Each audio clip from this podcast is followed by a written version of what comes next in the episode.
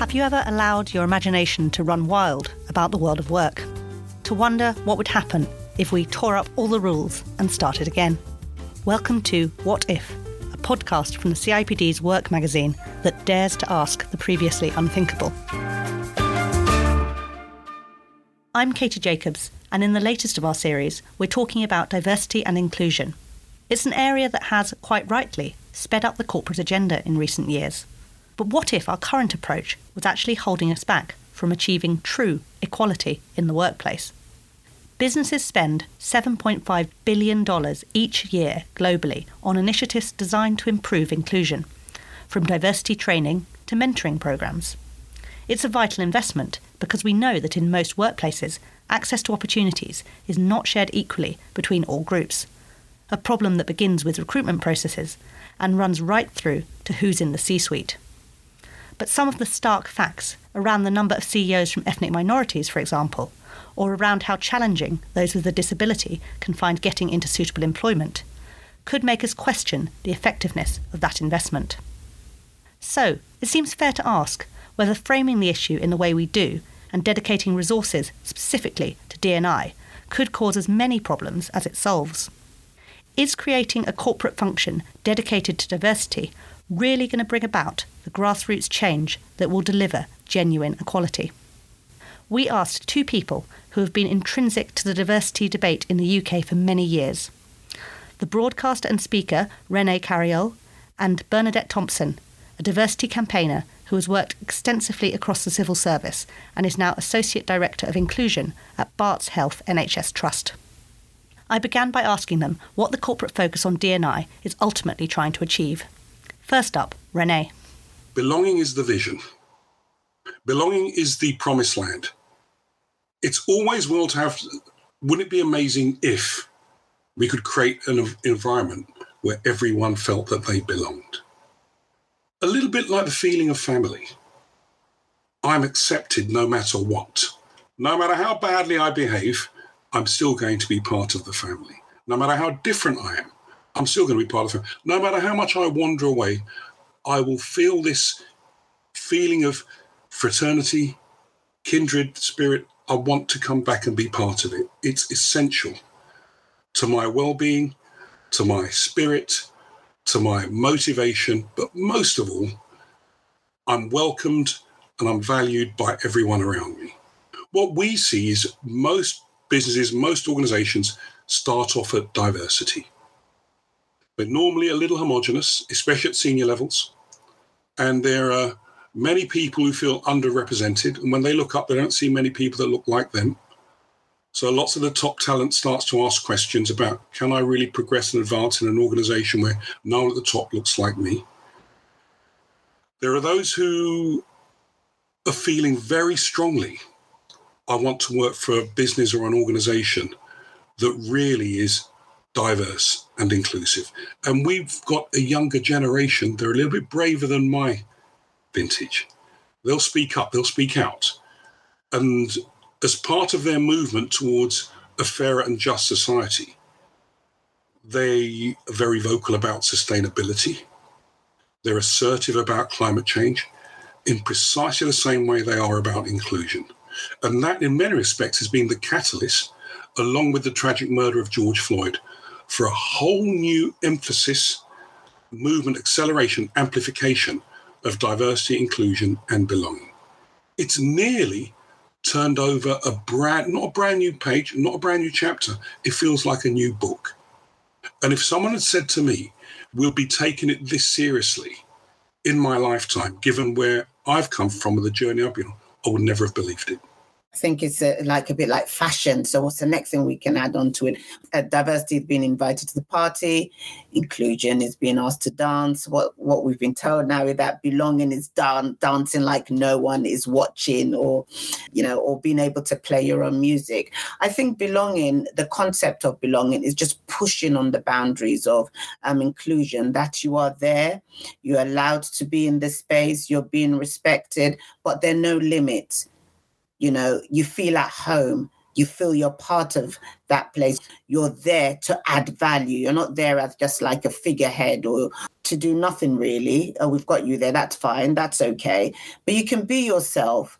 You can give your best. You can speak your mind you, your voice can be heard. So I think, you know, I'm sure we'll come up with another terminology, but I think what is important with regards to inclusion and belonging is that person's lived experience in whatever facet of life. That is what is important. How they experience, whether it's the workplace, how they experience life, how they experience their journey throughout life. They feel that they belong to that society or that organization. One common criticism from those sceptical about efforts to increase diversity is that much of it amounts to what they perceive as positive discrimination. However, Rene Carayol is very clear that any debate around positive discrimination is a distraction, and that those who criticise DNI need to interrogate the limits of their own experience. So let's start with a correction here. There is nothing positive about discrimination. Nothing. The term positive discrimination does, shouldn't, doesn't, never exist. There is nothing at all positive about discrimination. Inclusion means inclusion. That means every single voice needs to be heard, no matter how irritating it is, no matter how negative it is, it still deserves to be brought in. When we see the naysayers, and I see them in the C suite, I meet them in the boardroom. What I notice about most of them, it's been a very long time since they've ever tasted exclusion. What we see and it's very powerful. No one ever really understands the power of inclusion until they've been excluded. And we create environments where even the person who probably hasn't been excluded since university days or since high school days, the rarefied atmosphere that they operate in today, they wouldn't understand what it's like to walk in the shoes of Mary, who works in the catering department, who has been treated maliciously and badly for the 26 years she's worked for the, the business but Mary's from the Philippines. And Mary needs to send 20% of her weekly wages back home to her extended family. Consequently, she trades dignity for being treated badly every week because being in, in employment is more important. Our colleagues in the boardroom and in the C suite do not know what it's like at the end of a very long day, having been shouted at, screamed at, misogyny, racism, everything she takes it all. She finishes at 6.30. She's done an extra hour that she's not going to be paid for. She takes a deep breath before going home to a 15-story social housing, three buses and a tube to get there. Getting home in the dark, the lift isn't working again. She's got to go up the stairs and she's scared. But every week she gets to send 20% of her salary home to her loved ones in the Philippines. If the C suite were able to understand what that's like, they'd be the biggest backers of inclusion. And we've got people at the entry level who are underrepresented, who are marginalised, who are finding their voices. And there's a younger generation amplifying those voices. And the ability to speak up and speak out, we've not seen a time like this. So, what of our central premise? If we simply stopped talking about and acting on DNI, would we see inclusion happen naturally? Or would we be turning back the clock in the worst possible way? I asked both our guests for their views. First, Bernadette Thompson. Oh dear, oh dear, oh my. That is a scary thought right now. It's a scary thought because we're not in the place, we're not mature enough. The society, I think, to, to cope with that. I think people are, are set in their ways a lot of times. When we talk, a lot of the time, people mention unconscious bias. I say there is conscious bias, and that is why we can never take our foot off the pedal. There are people no matter what you say to them, they don't get this. They were brought up in a certain way. Um, this is good, that is bad, and that's I don't want to mix with that. Those kind of people, and we, we see that in society today, and that is why we still need to continue with this because you have people in society, irrespective of you know what goes on, you, they don't like people from certain background, people that talk in certain ways. Um, they might make their views known very openly, or they could be subtle in, in that it affects their decision making. So I think that is one of the reasons why, because of the conscious bias that exists within our society, um, in some respects, because of the some of the constructs, the way our society has been constructed, you know, we need to continue talking about this. We need to make sure that the drum beat doesn't stop and people don't stop dancing because when we stop, we will go back and we don't want to go back to how it was in the day. Um, so I think we still have we're, we're not a mature society. We're not we're not there yet at all. So we have to continue. What I would like to see more of though is people thinking about this through the lens of their their core business, if I if I say so. Diversity should be the core business, but when we're talking about commercial, looking at it through the lens of inclusion. When we're thinking about comms, thinking about through the lens of inclusion. I'm talking about HR through the lens of inclusion.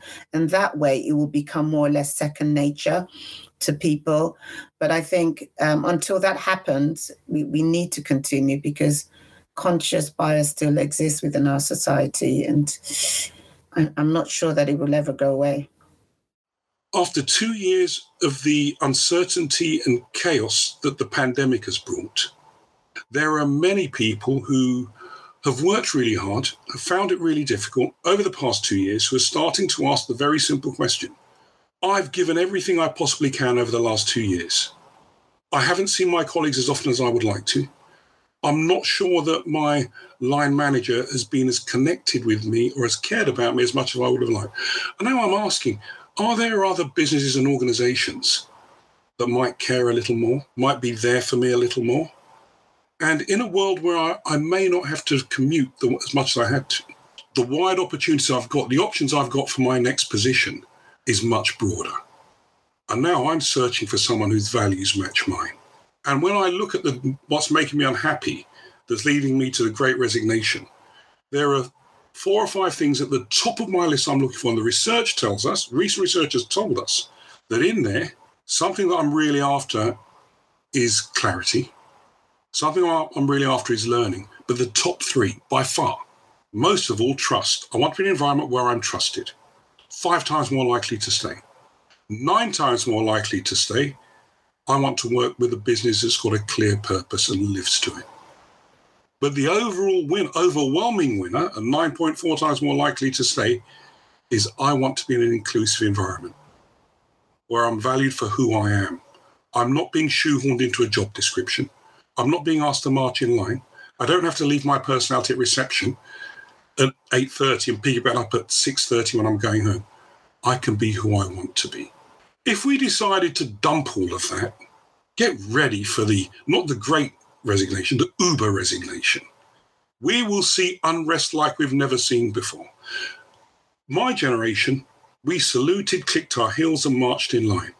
I would live to the job description. What I was asked to be, I would do because I didn't want to cause trouble. I didn't want to be labeled, and I wanted to stay in the job that I had. If we look at most of the business we're supporting, the biggest gap we're seeing is not gender, is not race, it's not faith, it's not disability, it's not LGBT, it's generations. There's a generation that's more vocal, more demanding, more assertive, and far more prepared to vote with their values. And I think if we took away diversity, inclusion, and belonging, chaos would reign. We couldn't just get away with it now. There's a price to pay.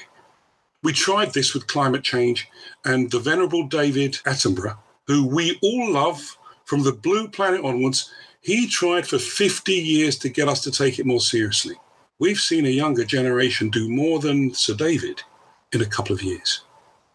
COP, the recent COP26 wasn't about government, it was about business. And it's the younger generation that galvanized business to take it seriously in much the same way they're pushing for inclusion. Way beyond race, but way beyond faith, way beyond gender. It's everyone to feel as though they belong. It's vital. I don't see it as a nice have or an option today. If you're a progressive business, progressive company, and you want to attract and retain the best, you want to be more innovative, you want to drive your bottom line, inclusion needs to be at the heart of everything you do. So, if businesses are still struggling to get the inclusion message heard in the boardroom, and we know there are representation and pay gaps across gender, ethnicity, disability, and more, where does Bernadette Thompson think we are going wrong?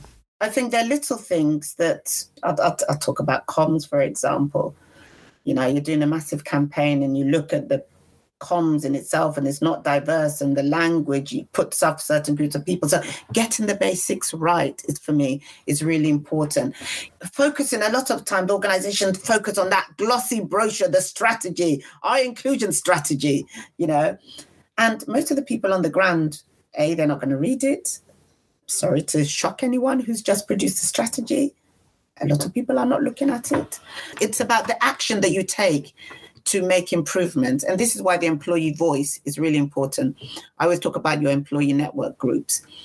Getting it right is tap, having robust employee network groups who are active and you support them because they have the air to the ground and they will tell you whether your strategy is working.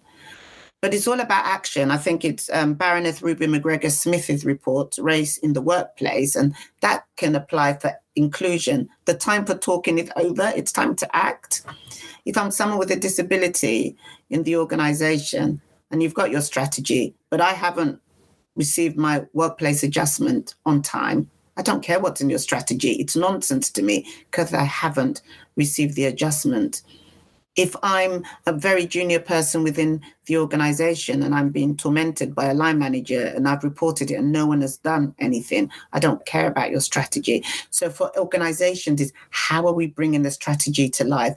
One thing though that all organizations can get better at is accountability. I remember our former diversity champion in civil service, uh, Dame Sue Owen, used to say, Well, how do we hold people to account? A lot of the times, money is a great place to start. who are the most, you know, who get those biggest bonuses? How are they doing on inclusion? Can we ask them? Can we check? So there's something about how are we holding our people to account? Who, where do the buck stop? And that's something I think organizations could do better at. You know, your fantastic glossy strategy is great. However, how are we checking that we're making progress? Who is asking those questions? And if we're not getting it right, what are the consequences? And this is why a lot of strategies go on and go on with not much action. I know I sound like uh, quite doom and gloom, but for this particular issue, having a strategy is great. That's the vision, that's the plan. Holding ourselves to account and making sure it gets done. So I always encourage organizations to don't boil the ocean, pick three, four things, five things you can focus on, but make sure you deliver. If it's two things you're going to write in your strategy, that's all right. Strategy doesn't have to be 100 pages. Just make sure you deliver it. It's a powerful message and one that simply isn't being heard in most businesses. Maybe most corporate D&I is a well-meaning attempt to keep this critical topic at the top of the agenda. Maybe something more radical is needed. I finished by asking our speakers what organisations need to do to move beyond the rhetoric and bring about genuine change. Thanks for listening, and over to Bernadette. I do believe that there is a lot of lip service still going on. If we think about the younger generation, so I've got a daughter who's 22, and they have a different approach to this. And I think organizations need to understand that they're the different breed coming through. And if they don't feel the culture is right, if they don't feel that they belong, if they don't feel that this place is inclusive, they're not going to do what the likes of me did. They will walk and they will do something different. I think it is said it is a priority, but I still feel that was just ticking a box. I still feel that a lot of our leaders need to understand better this for themselves, not think about, oh, this is the right, oh, they say this is the right thing to do, but think, look at yourself. What it, how do I feel about this? And what should I be doing as an individual to understand this a bit better? Because they have that we have the corporate responsibility but that there's that individual responsibility. And i think when the individual responsibility becomes greater we will see better results in the, the organization as a whole. So i do think some organizations have done pretty well but as a whole it's still somewhat a bit of a tick box i do believe. I think step number one is understand that you have an opportunity not a problem you have an opportunity to be even better. When that's understood, it changes the game. But what we see is incumbency. It's those who, the incumbents, who have all the influence, all the authority, and they're not about to trade that off.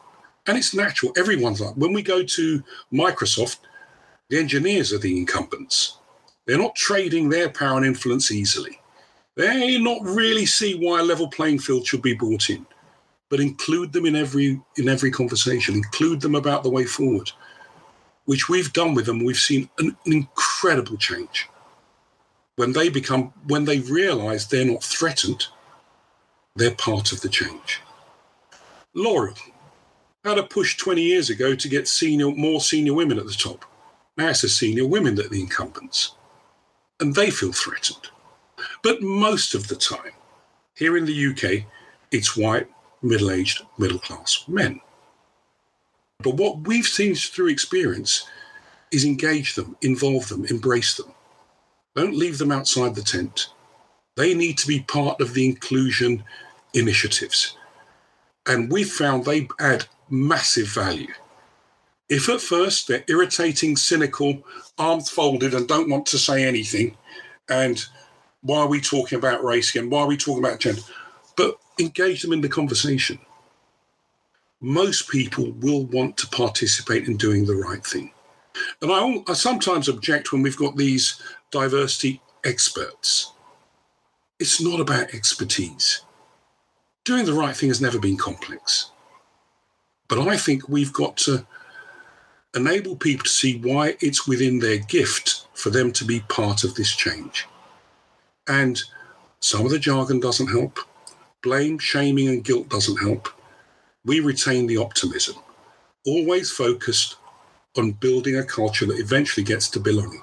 Whether we get there or not doesn't matter. That's the shining star, that's the North Star, that's the promised land. If we can get there. And if we can get there where everyone, no matter who you are, has something to believe in and something to belong to, and we create an environment, the culture defines a culture most is look out for each other, look after each other. Who wouldn't want to work in that? And sometimes we do have to focus on the most difficult area, the most challenging area of inclusion. And that in the UK that tends to be race and it tends to be black people. And we was I'm not a big embracer of all the stats, charts, data that gets us into the hardware it's the software we should be looking at. Less the IQ, more the EQ. But as we sit here today, government stats 70% of ethnic minorities earn less than £17,000 a year. I'm going to say that again so I don't lose it. 70%, 70 of ethnic minorities less than 17,000. Only 4% earn more than 50,000. That's why the focus is on race. If we can do that heavy lifting, a rising tide floats all boats. As we become more inclusive, we become more inclusive of everyone. But it's so important we don't, by accident, create exclusion zones. You have been listening to the What If podcast, brought to you by the CIPD's Work magazine. To find out more about how the CIPD is dedicated to better work and working lives, visit cipd.co.uk. And don't forget to check out the rest of the What If series from your podcast provider or the peoplemanagement.co.uk website.